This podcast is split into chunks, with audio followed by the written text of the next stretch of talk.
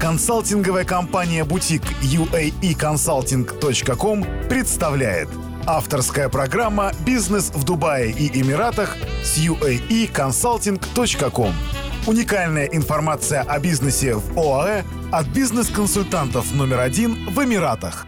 Для ответа на вопрос о разнице в открытии счетов на нерезидента и резидента ОАЭ необходимо рассмотреть практические и юридические аспекты. Если говорить о практической стороне открытия счета для нерезидента и резидента ОЭ, ключевые отличия будут следующими.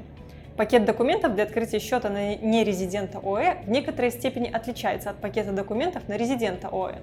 И нерезиденту может быть открыт только call account, так называемый счет до востребования – он будет вам предоставлять те же опции, что и текущий счет с той разницей, что вы не сможете получить чековую книгу, оформить кредитную карту, а также в ряде банков не сможете получить и дебетовую карту. Тем не менее, вы сможете пользоваться интернет-банкингом и свободно совершать все те же транзакции онлайн, как если бы вы управляли текущим счетом, будучи резидентом Эмиратов.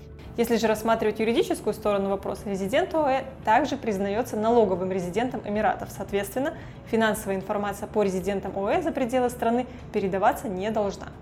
В этой связи, если вы открываете счет в Эмиратах, корпоративный или личный, будучи уже резидентом Эмиратов, вы открываете текущий счет – имеете возможность получить кредитную и дебетовую карты, а также чековую книгу.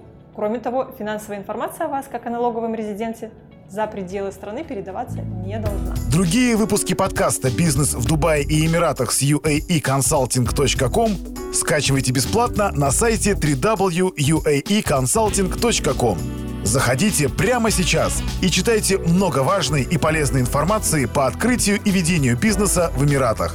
А также смотрите наши видео и следите за нами ВКонтакте, Фейсбуке, Инстаграм, Твиттере и Ютьюбе.